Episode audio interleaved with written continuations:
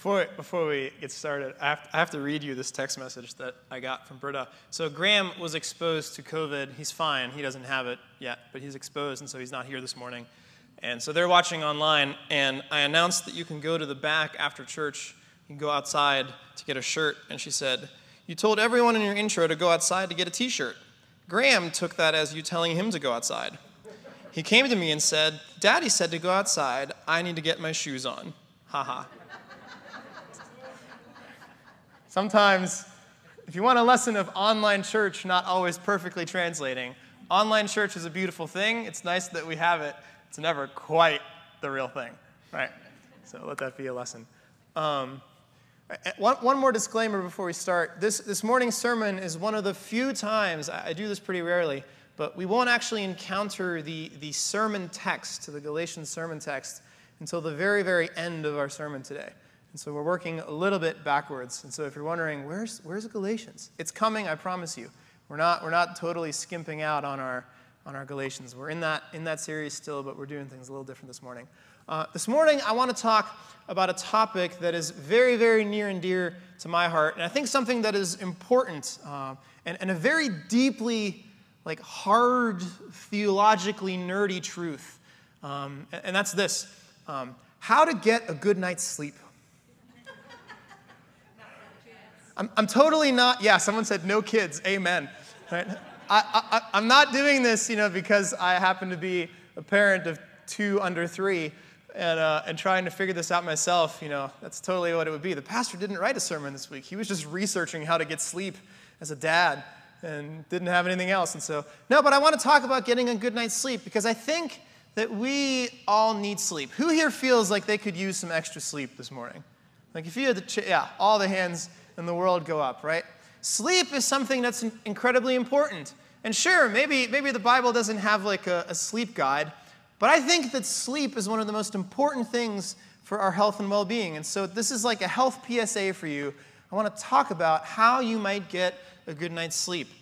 And the reason I know it's important is because the statistics don't lie. We as a culture are awful at sleep. They did a study, um, the, the company that, you know, mattress firm, I don't know if you know mattress firm, they commissioned a, a study on sleep in 2020, and they do this every year. Um, we just don't have the data for the, the last two years yet. They're kind of behind. But in 2020, they did a study, and they found that the average adult sleeps for five and a half hours a night. Right? By the way, that's down 30 minutes from 2019. So only two years later, we went from six to five and a half hours, and we're progressing downward and downward. My children, when they're in college, are going to sleep like three minutes a night. It's going to be awful. Right? And here's the thing we, according to every viable source medically, we need as adults somewhere between seven to nine hours of good sleep in order for us to continue to function in a very healthy way. And so we're not measuring up, right? If you're a college student, by the way, that number average, I think, goes down to like three.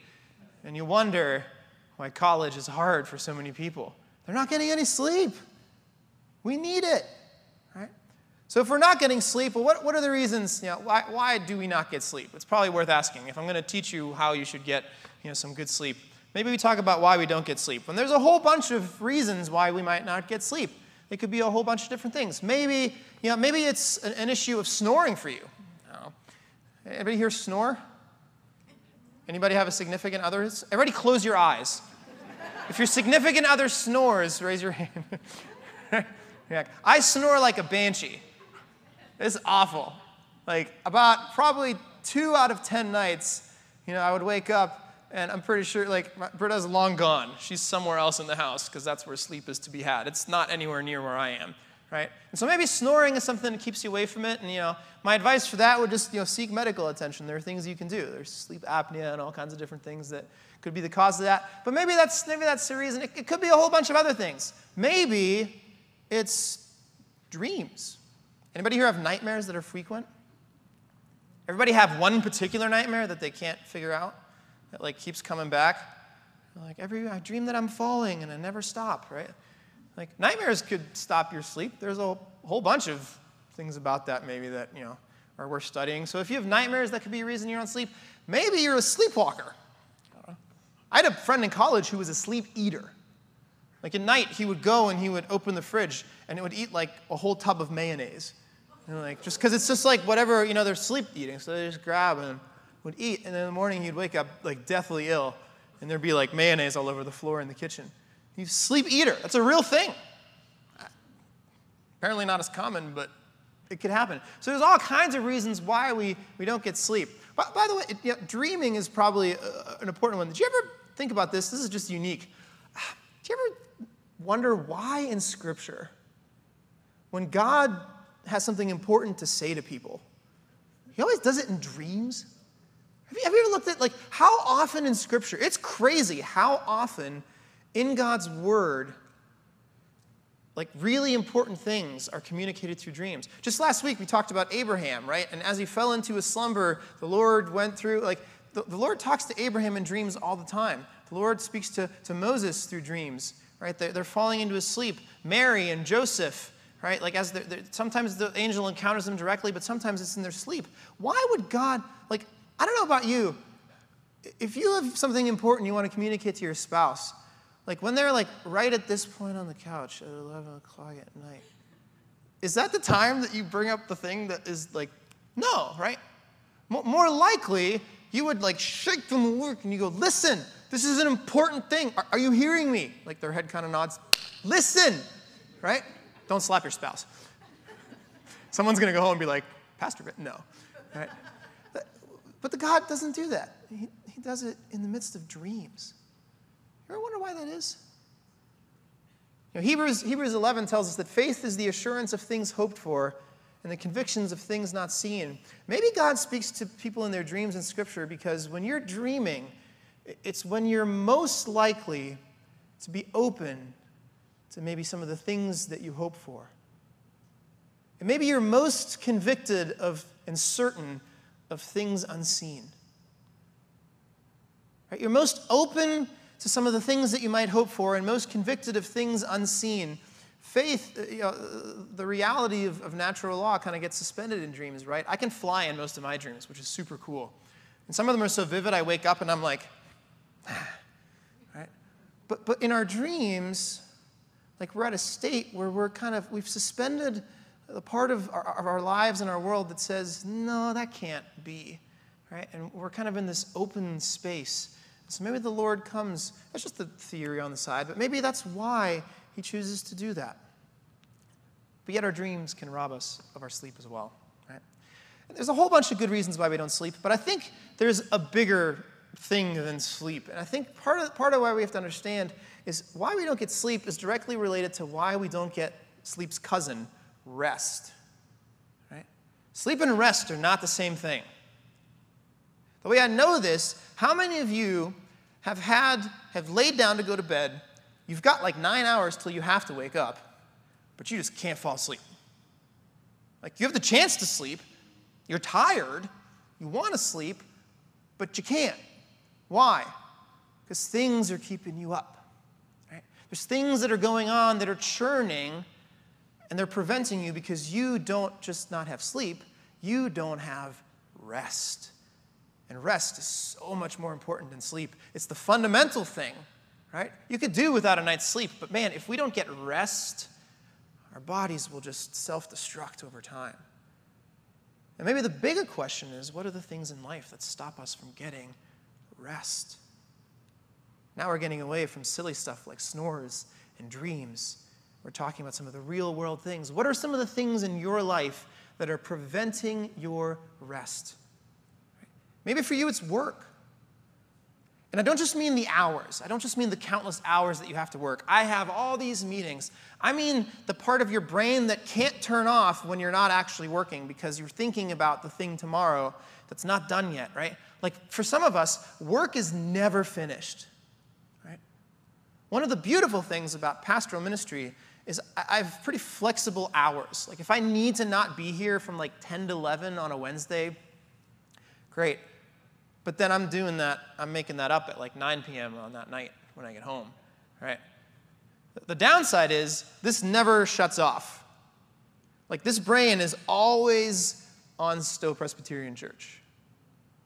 I could be on, on a beach on vacation, And I'm like, you know, when I get back, we got to do that, that thing with the session. And I just, oh, yeah, in a minutes. And, and, you know, we got that initiative that we're getting started. Like, there's always churning. And so maybe that's you. Maybe you can't find rest because work is just kind of always consuming you, right? You're always thinking about the next thing that you've got to do. And man, there's never a shortage of stuff to do. Maybe that's you. Maybe it's just the pace of life, right? That's kind of where I'm at right now. Work isn't killing my rest, but, but the pace of life is. It's between the work and the kids and, and my work and, and Britta's work, and then we have to go to these, you know, seven weddings and, and all these things. And it's just like you look at your calendar and you, and you just don't have rest. You're never at peace. Maybe that's you. Maybe it's the pace of life. Maybe you battle anxiety. Maybe that's you. Maybe you, if you have nothing in the world that you should be worrying about right now, maybe your head, that's when your head starts up, right? Have you ever been there? Like you're sitting at home, you're like, man, like it, nothing, I'm good. The next two weeks are pretty easy. And then your head just is like, oh, you need me to make up something to worry about? Oh, I got something. Here, here it comes. And then your rest gets snuffed out because anxiety just holds so heavy. Right? There are so many things in this world that prevent us from getting rest. Maybe you have a physical ailment that prevents your rest. Maybe you have emotional trauma that prevents your rest.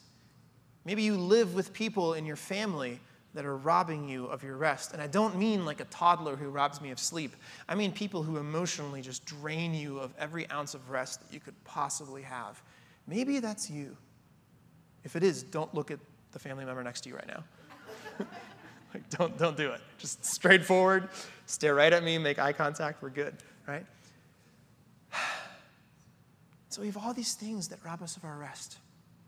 But ultimately, I think here's one of the biggest things that robs us of our rest it's because we try to be like God. We don't, we don't do it in big ways, right? We're not megalomaniacs.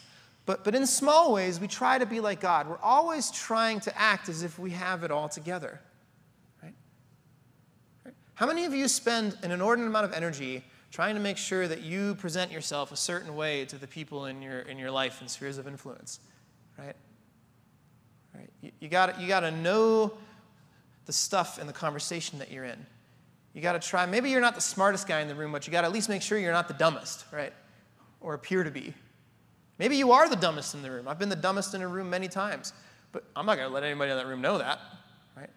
We, we, we, try to be something that we're not. We try to do ourselves these things. Maybe you know, we're worried about pleasing people. Maybe you're a people pleaser, and that robs you of your rest, right? Because we try to make sure we need people to like, even to love us. We need people to approve of us. We have to, maybe we have to make our own future. Maybe that's the thing that robs you of your rest. Right? Maybe you're looking, maybe you're in your mid 40s or 50s and you have kids and you're looking at your 401k and the numbers aren't adding up and this year's not helping one bit for that, right? And you're going, I don't know. My future is in jeopardy and my kid's future. I can't rest in the midst of that. So we have all these things in the world. Do you ever realize just how much the world that you're in just sucks every ounce of rest out of you?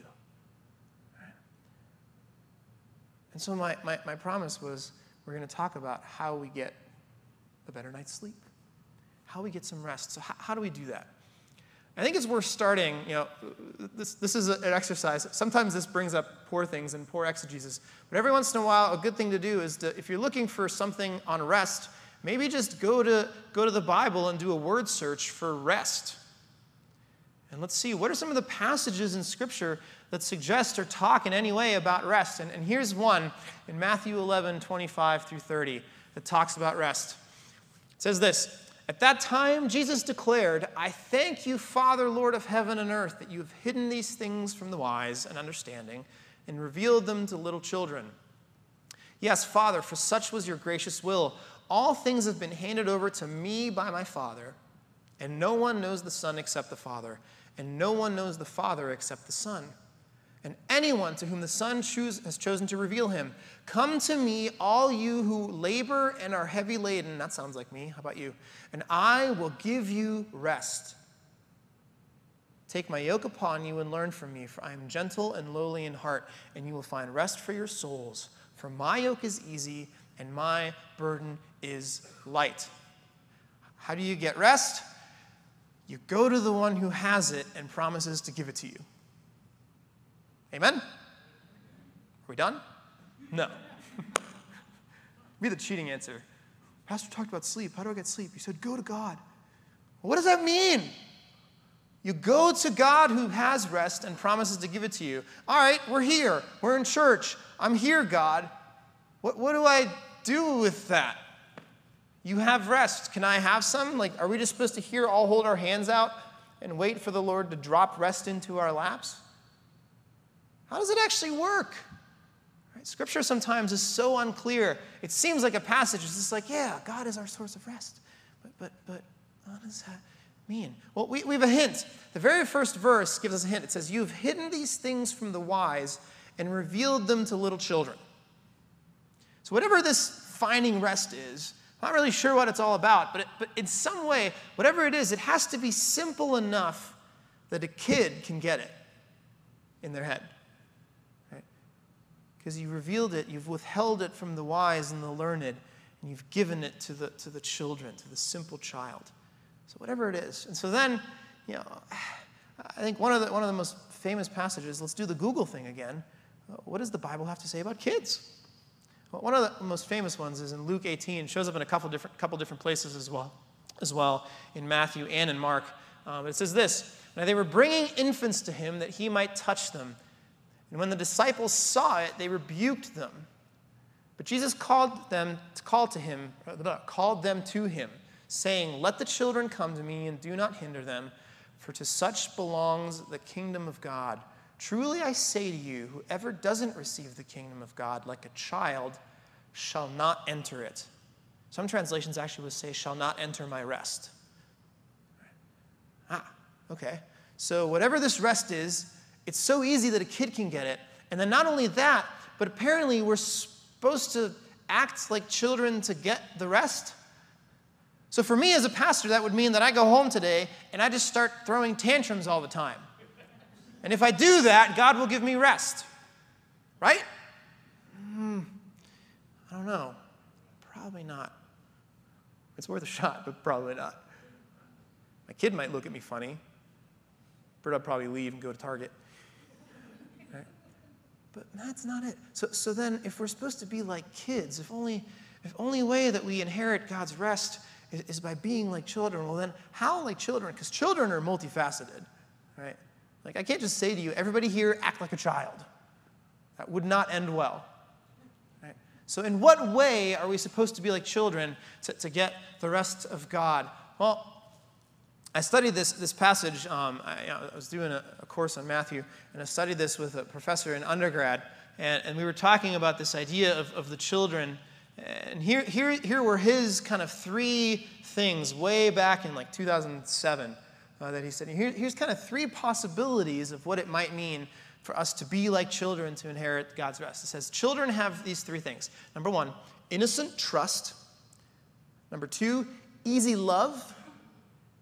And number three, a willingness to risk. His words, not mine. Those are the three kind of things that he suggested. Right? Innocent trust, easy love, and a willingness to risk. What do I mean by that? I see innocent trust of a child every single day. We, we go to the playground, I don't know, where we had the Easter event. If you've ever been to Silver Springs, you know, there's a beautiful kind of huge ADA playground. And Graham will go to the very top, kind of second story of the structures, and there will be like an edge, like this, but like like three, four more feet down. And like he'll be running and he'll see me and he'll just like run, like off the edge. Why? Because he, he trusts that I'll catch him. And, and I watch his, his little mind. He doesn't even think about it. That's terrifying. Can you imagine us doing that as adults? Like, Julie, come right here. And I'm just like, no. But he just runs. There's no, like, I can see in his eyes, he is not even contemplating, like, is he gonna? No, he just books it and runs. Right? When I pick him up, he'll leap off of stairs, he'll, he'll jump off of the couch. When, in the morning, when he's really happy when he wakes up, I'll come in and he'll be standing on his bed and he'll be like, downstairs, daddy, and just like off the bed. Why? Because Graham has an innocent, like a blind, innocent trust. And blind's the wrong word. We shouldn't have blind trust in God because God calls us to know and to open our eyes and to, to see for ourselves. But this innocent trust that, that no matter what, like, dad's going to catch me. And so he jumps.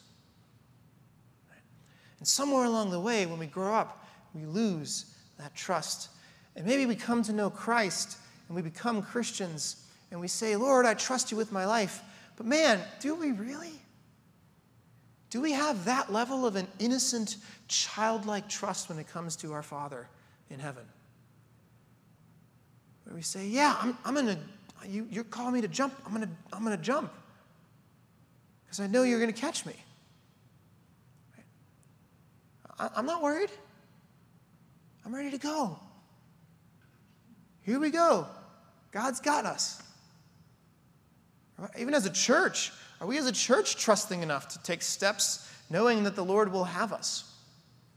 Right? Innocent trust. Second one, easy love. One of the cool things, I'm going to keep coming back to kids because we're talking about kids. One of the cool things that, that you notice about little kids is little kids do not discriminate. Right? Graham will play with any kid that's willing to give him the time of day and not run away. He doesn't care who that kid is. He doesn't care what that kid's race is. He doesn't care if it's a boy or a girl. He doesn't care what that kid's parents do for a living and what their economic status is. He doesn't care who his, that kid's parents voted for in the last election, partially because he doesn't know what elections are. Right?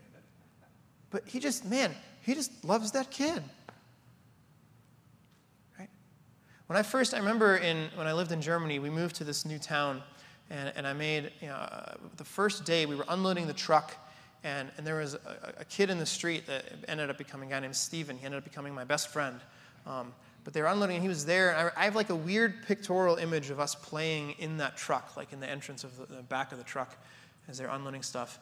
And, and I'm pretty sure within that day, I was inviting like him to our, our house to like eat or do whatever, right? It was probably even like, a, hey, uh, mom, can, can, can, what's your name? Can Stephen come play? Easy love, right? Man, kids just dish it out. I guarantee you there are those of you in this congregation, my kid has just run up and hugged you. Like just because. He doesn't know who you are. You could be an evil stranger. He doesn't know. He just hugs. We actually have to teach our kids stranger danger. because they're so intrinsically easy loving that they'll just go with anybody. Easy love. Maybe we lost a childlike wonder. See, we evaluate people by all these criterias before we decide whether or not they're worthy of our love and our affection and our care. Ah, easy love. And a willingness to risk. I remember growing up, um, I grew up in a very small, like rural area. And Stephen and I, as we got older, you know, we'd ride our bikes all around. And I grew up in the time still where, like, you just, my parents didn't know where I was. I was out somewhere, right? And, like, come, when the street lights came on, we had to be within, like, sight of the house or within earshot, you know. So we're riding our bikes and we would find, like, there'd be construction sites that stuff had been left. And, yeah, know, we'd, like, we would build these ramps for our bikes that, like, got us insane amounts of air right? And then would land in like a thing of gravel or something. And I remember, like, I think back now to some of the things I did as a kid. I'm like, not even like, I didn't even do it for money. Like, if someone today was like, I will give you a 100,000, no, maybe. But like, I just did it to do it. Like, there was no reward, there was no, no fame involved. I did some stupid, risky things. And the fact that I'm alive is a miracle based on how I played, right? Like, we'd go into the woods and we'd just disappear for like hours at a time. We built our own tree houses and, and various things. And man, sure as the kid had a willingness to risk a lot. I probably put myself in harm's way as a kid every single day. Because as a kid, you think you're invincible. And then we grow up and we learn that we're not invincible. But one of the things we do is we, we take it too far and we lose our willingness to risk. We don't risk as individuals and we don't risk as a church. We don't say, you know what? I'm going to do that. Because I think it sounds like the Lord would find that to be a good idea. Well, what if it doesn't work? Oh, well, that's a risk. Instead, we grow up and we play it safe. And over time, we lose some of that childlike wonder. And so, you know, those are three things innocent trust, easy love, willingness to risk. Is that what God is talking about when He says, you know, you have to be like little kids? I, I, you know, I don't know. I think they're pretty good guesses, but I'm not 100% sure. Um, but there's something that is helpful. When we look at Luke 18 that we just read, you know, this idea of let the children come to me, for, for you have to be like, like kids to inherit the kingdom. Uh, sometimes it's worth looking at where in Scripture God puts a specific passage. And if you look at this, this passage in Luke 18, 15, and on, it's sandwiched between two really well known ones. The first is the, the parable of the Pharisee and the tax collector, and the second is the parable of the rich young ruler. Right. So, what, what's the message of the Pharisee and the tax collector? Right? The Pharisee is standing up and he, he's Oh, thank God that I am not like that guy. Right? And he kind of is high and mighty and hoity toity on his, on his high horse. Meanwhile, the Pharisee is the one who's in the back and he's beating his breast. He says, Lord, have mercy on me, a sinner. Right? He doesn't even think he deserves to be there, let alone stand. Right? And then the rich young ruler comes to the Lord and says, You know, I, I have kept all the rules, I've done all these things, right? As Paul is talking about law versus grace. I am the law keeper, I've checked off every box. Right? What must I do? Like, what's left for me to do? What else is on the list to get to, to where I need to go? And the Lord responds with, You know, surrender everything. Give it all up. Give away all your stuff and just come follow me. Just surrender it. Lay it all at my feet and walk away and come with me. Right? And, and the rich young ruler can't, can't bring himself to do it.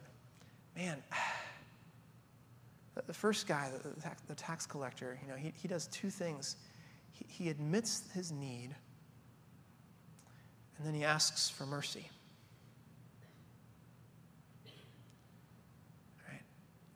And in the rich young ruler parable, we learn you know, to, to, to get eternal life, to enter God's rest, man, you ought to surrender it all. I think that's one of the most helpful things to think about as we look to find rest. If you're feeling like rest is not a part of your reality, I would start there. Admit that you can't get anywhere on your own. Ask the Lord for mercy. And then surrender. Give it up. Right? It's easier said than done. It's really hard to surrender things, it's really hard to ask for mercy. It would take a lot for us to be able to do those things really well. I think one of the things it would take is the other coin of the analogy of a child, right? Because here's the truth. Why, why is Graham easily able to leap why is Graham able to easily love? And why is he willing to risk things? Because Graham has a dad and a mom who he knows love him.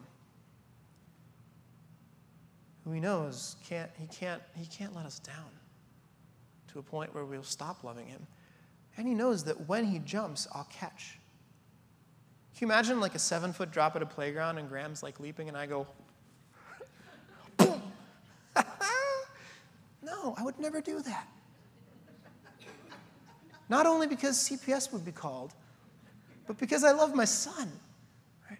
For us to be able to do those things, and by doing, I mean to not do things, right? To stop doing and to ask the Lord to step in. It, would mean that, man, the Lord would have to be our father. Huh. You know, last week we talked about this analogy of Abraham and the promise that is, that is given to Abraham that is then carried through. And, and chapter 3 in Galatians ends with that promise. But then when we get to chapter 4, we get one more little tidbit of explanation from Paul. And, he says, This is, I, I mean this, right?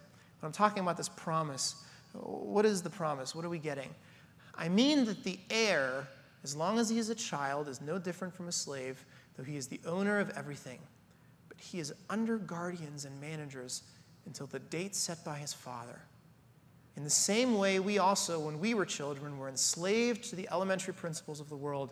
But when the fullness of time had come, God sent forth his Son, born of a woman, born under law, to redeem those who were under the law, so that we might receive adoption as sons. And because you are sons, God has sent the Spirit of his Son into our hearts so that we may cry, crying, Abba, Father. So you are no longer a slave, but a son. And if a son, then an heir through God. God tells us that we to him are like actual children. And if you are a parent, you understand the infinite, boundless love for a child that is not contingent on what they do. Some of you have kids who are not doing what you think they should be doing young kids and adult kids, right? Do you love them any less? No. Right? Paul is saying, here's the promise. We are, through the power of the cross, Christ's children. He is our Father. Abba is like the, the endearment term in the original language. It's, it's like saying daddy. It's not father, it's daddy. We, through the power of the cross, through the Holy Spirit, we are made heirs in Christ. And because we're heirs, we have an inheritance that is due us. Not because we've earned it, but because it's been given to us, because we were adopted. Probably all of you know somebody who has adopted somebody or who is adopted. Are they any less that person's kid? No. You belong to God as his child. You are his, and he is your father. And our role is to come to the kingdom like little children. That when it comes to God, we can have an innocent trust and an easy love. We can trust him. And so we can move forward because we know that even if we stumble, he picks us up. Even if we should die, He holds securely our future in our hands. His insurance policy is better than any 401k you have, no matter how well it's doing, even if it's beating the current inflation trends. Trusting in Him is better. You can have an easy love because you were loved as someone not worthy, which means we can in turn love those who are not worthy. We can not worry about what we have to do to perform to look good. We can shed the weight of trying to be everything to everyone and just be who we are and allow the Lord to work in the midst of that. And we can trust that even if everyone else in this world stops loving us for it, He won't because He's our daddy.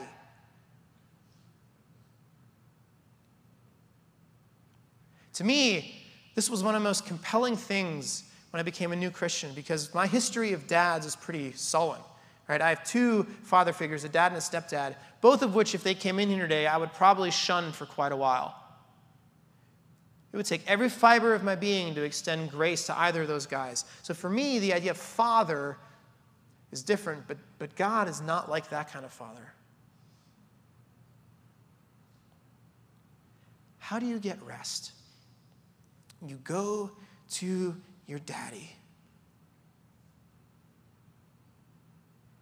and you lay it all down. You shed the weight of trying to be perfect. You shed the weight of the pain that you're bearing and you allow him to take it from you.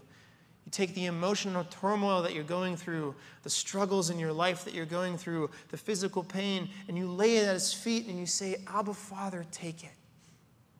I'm yours and you surrender it all. Because guess what? You have an inheritance waiting. You have a trust fund in heaven. Whatever you think you need on this earth, you do not need it. Let's pray. God, we thank you that through you and only through you we might find true rest.